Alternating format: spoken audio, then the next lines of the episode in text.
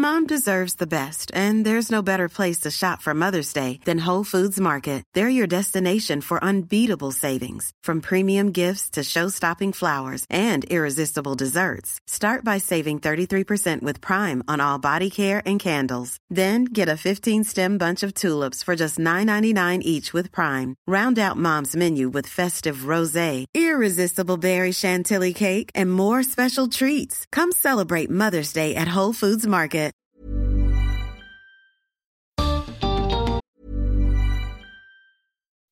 When you make decisions for your company, you look for the no-brainers. If you have a lot of mailing to do, stamps.com is the ultimate no-brainer. Use the stamps.com mobile app to mail everything you need to keep your business running with up to 89% off USPS and UPS. Make the same no-brainer decision as over 1 million other businesses with stamps.com. Use code program for a special offer. That's stamps.com, code program. Internet llegó con la promesa de darnos libertad de expresión para que podamos compartir con el mundo lo que queramos. Sin embargo, bienvenidos al podcast de TED en español. Soy Jerry Garbulski. El periodista y autor Juan Soto Ibars dice que está surgiendo una fuerza de censura muy poderosa, nosotros mismos. En su charla en TEDx Vitoria Gasteiz, Juan explica que esto está resultando en algo mucho más complejo que la censura tradicional. Les advierto que durante su charla, Juan utiliza una palabra que puede resultar ofensiva para algunos.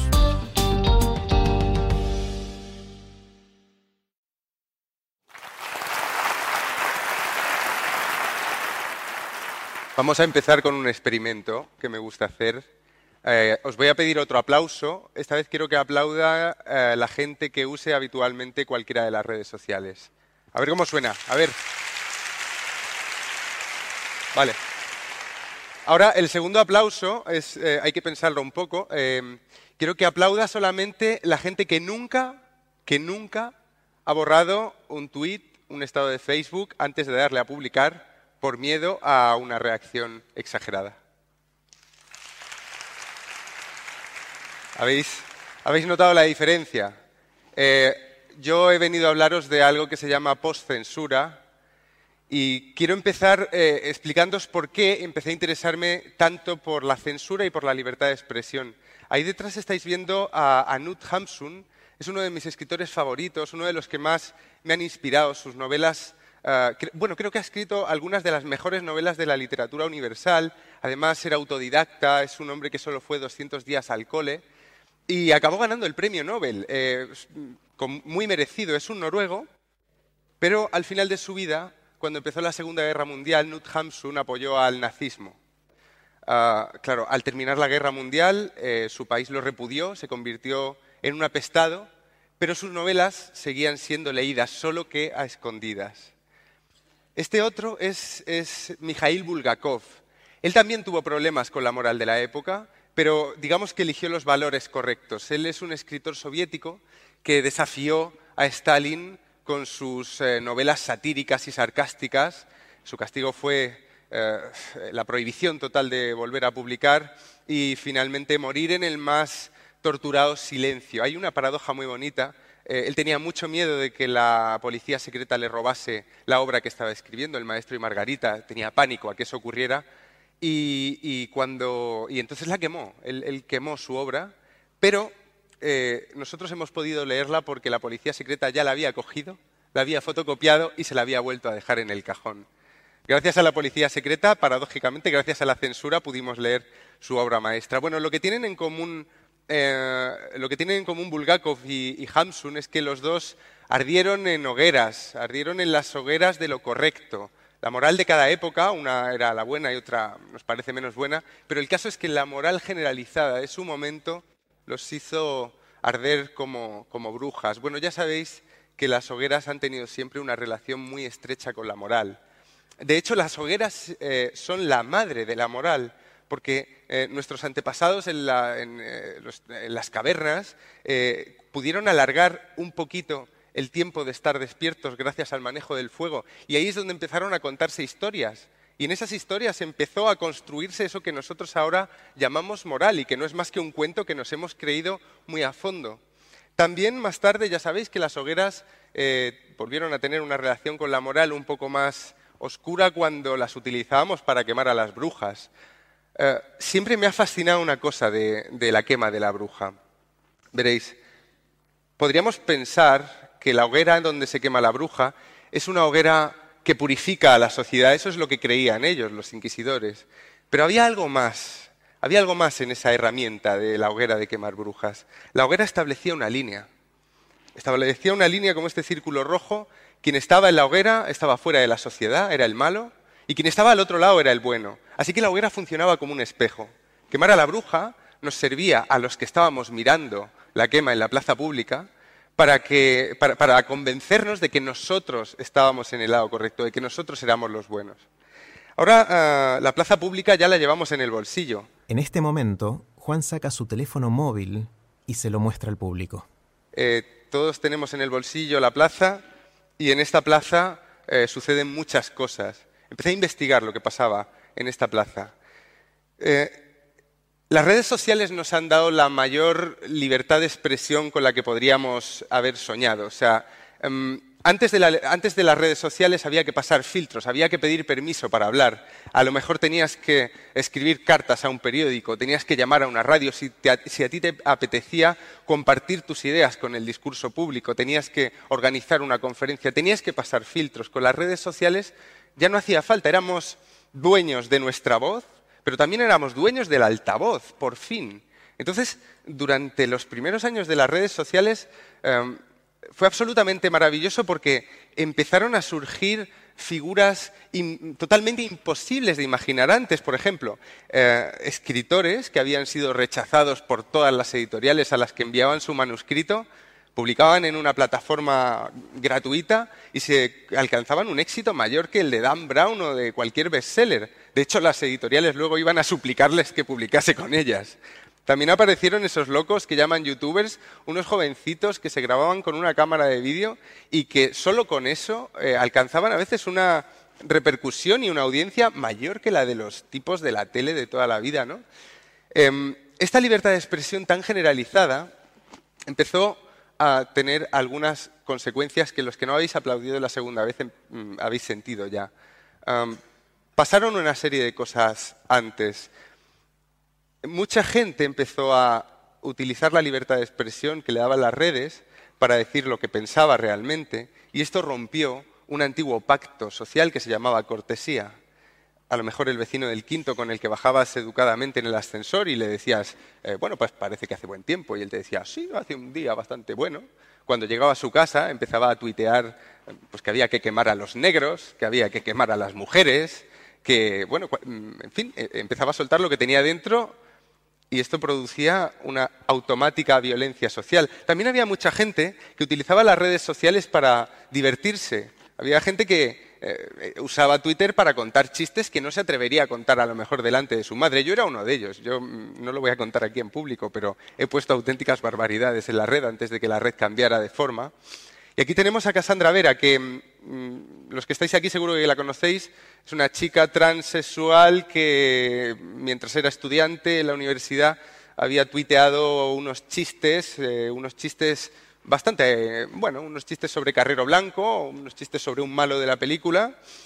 Y después de que ella tuitease tranquilamente, ella, bueno, se relacionaba con gente que tuiteaba como ella, el poder empezó a tomar algunas medidas para eh, limitar esta libertad de expresión que al poder siempre le ha asustado. Ella fue víctima de la censura. El artículo 558 de nuestro Código Penal en España eh, persigue algo que llama apología del terrorismo, pero que es muy sutil, ¿no? porque esto de la apología mm, siempre depende más de quien está escuchando que de quien dice algo. El juez consideró que había apología y Cassandra Vera se encontró con la censura vertical. La censura vertical, la censura de toda la vida, la censura de Franco, la censura es algo que baja como una guadaña encima de la cabeza del que ha dicho algo que el poder o la moral dominante no consideran que se, no, no quieren que se diga. Pero yo estoy hablando de post-censura. Y vosotros, los que no habéis aplaudido la segunda vez, Eh, no tenéis miedo, supongo, antes de tuitear, cuando borráis ese tuit o ese estado de Facebook, no tenéis miedo a que venga la policía a poneros una multa. No tenéis miedo de eso. Tenéis miedo de vosotros mismos, de los que estamos aquí, de, los, de, nosotros. Tenéis miedo de que un desconocido venga y os diga que sois machistas o rojos o fachas o tenéis miedo de montar un lío eh, porque vuestras palabras se malinterpreten. Tenéis miedo no del poder, sino de un poder extraño que todavía no sabemos percibir, que no tiene cabeza, que no tiene cuerpo, que es como una especie de nube que se ha ah, sumido sobre nosotros. Tenéis miedo porque habéis sabido que hay linchamientos digitales constantemente. Tenéis miedo porque no queréis veros en uno de los titulares de prensa que van a pasar por detrás de mí.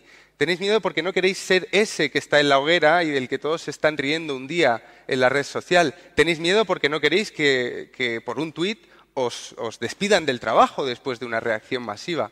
Tenéis miedo, en fin, de eh, lo que a mí me hizo empezar a investigar qué estaba pasando aquí por qué la libertad de expresión maravillosa, la libertad de expresión total que habíamos alcanzado con las redes sociales, nos estaba produciendo esta reacción alérgica. Y investigué a las víctimas de los linchamientos, sobre todo de los muy sonados, como el que estáis viendo aquí detrás de mí. Eh, piden la retirada de un libro infantil por incitar al, por machismo y por incitar al acoso escolar. Bien, cuando yo leí estos titulares, inmediatamente pensé, tengo que leer este libro.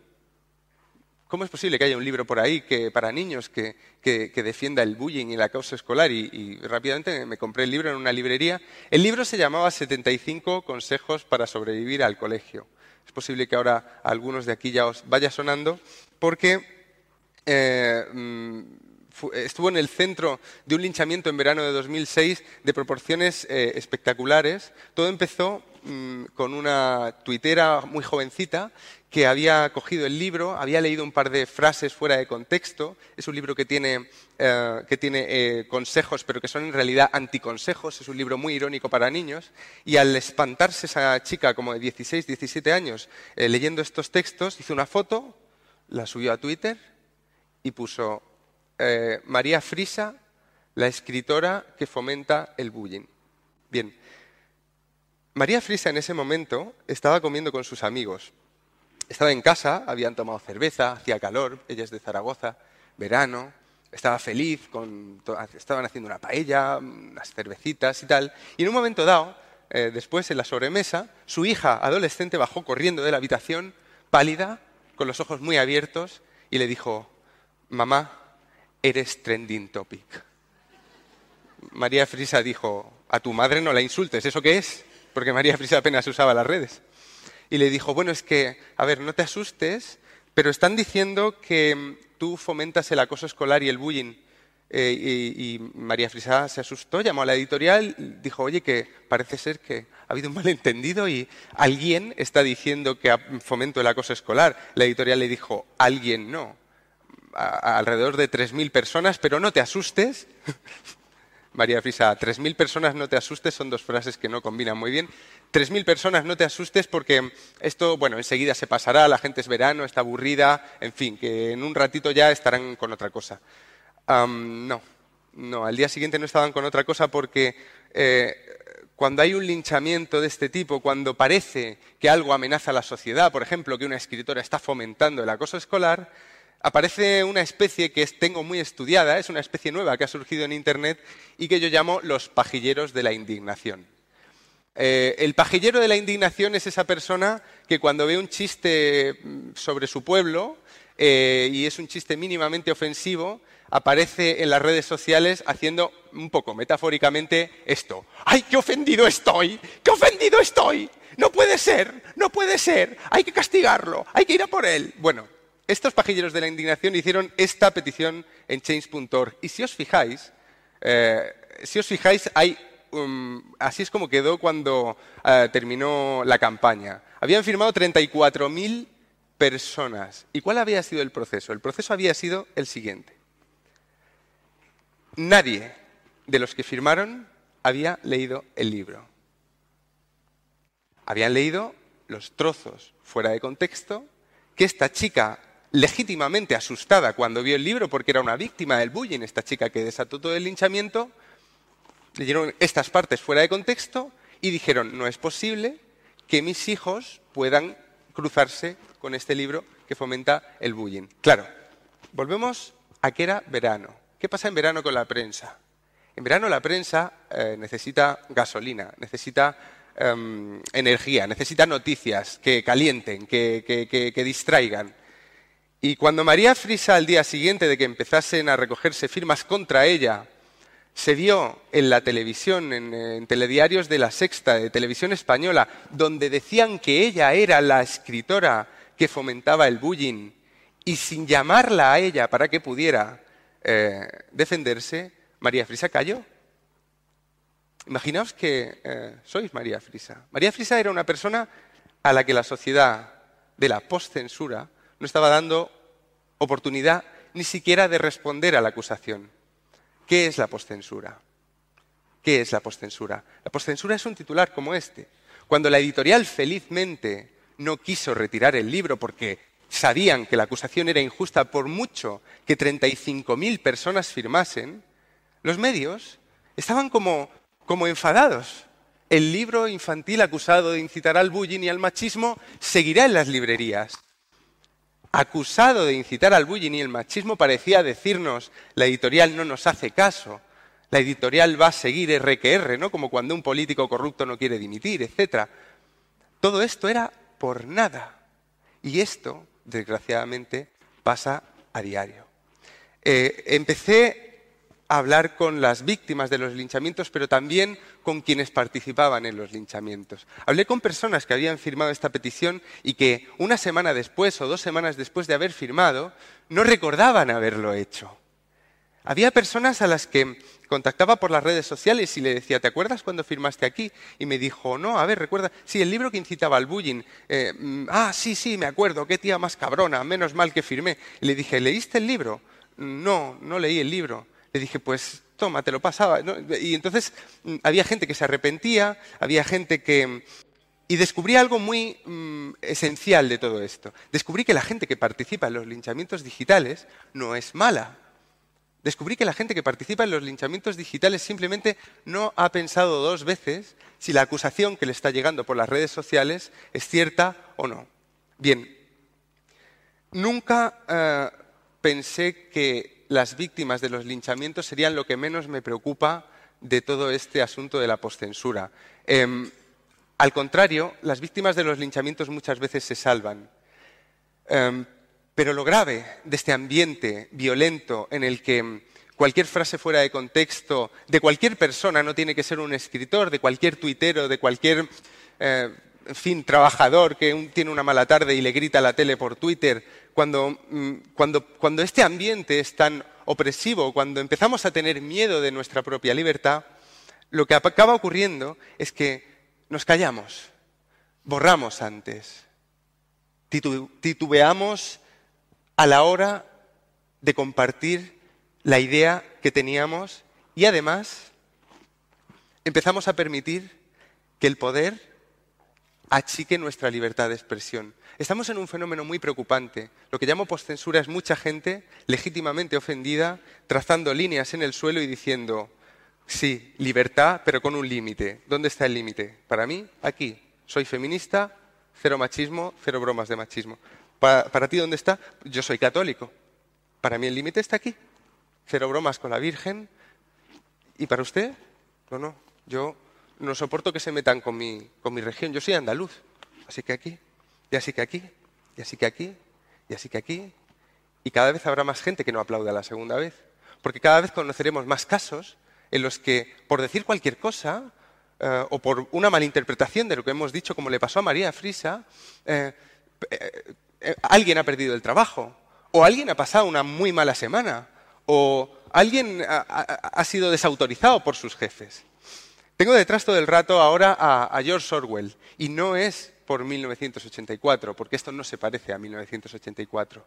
George Orwell em, es uno de mis ejemplos más inspiradores en, el activismo por la libertad de expresión. Él dijo, si la gente está interesada en la libertad de expresión, habrá libertad de expresión aunque las leyes la prohíban.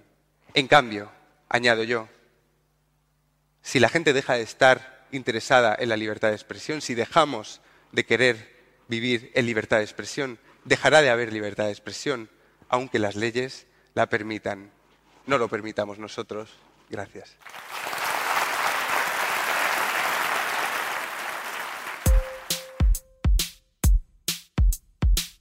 Para más ideas de TED en español, visita tedenespanol.com. Soy Jerry Garbulski y te espero en el próximo episodio.